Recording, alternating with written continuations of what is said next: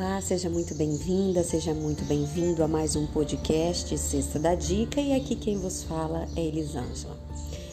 Hoje vamos trabalhar com a dica na área trabalhista.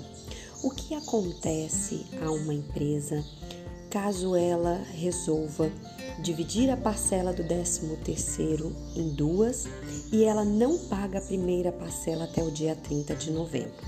Primeiro precisamos deixar bem claro que é um direito da empresa resolver pagar em cota única ou dividir a parcela do 13º. Caso a empresa resolva por bem dividir em duas parcelas e ela não venha pagar a primeira parcela do 13º de 2021 até o dia 30 de novembro, o empregado, o colaborador, né, ele precisa procurar o sindicato da categoria para fazer uma reclamação, assim como também você pode fazer uma denúncia na, no Ministério do Trabalho, né, que hoje é a Superintendência Regional do Trabalho, a qual você se encontra no seu, no seu estado, e isso também gera para a empresa, a favor desse empregado prejudicado, uma multa administrativa. Lembrando que essa multa administrativa ela é revertida para esse empregado que foi prejudicado.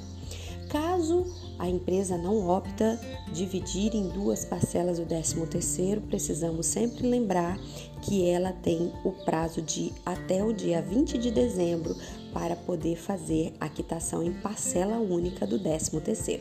Espero que tenha gostado da dica de hoje.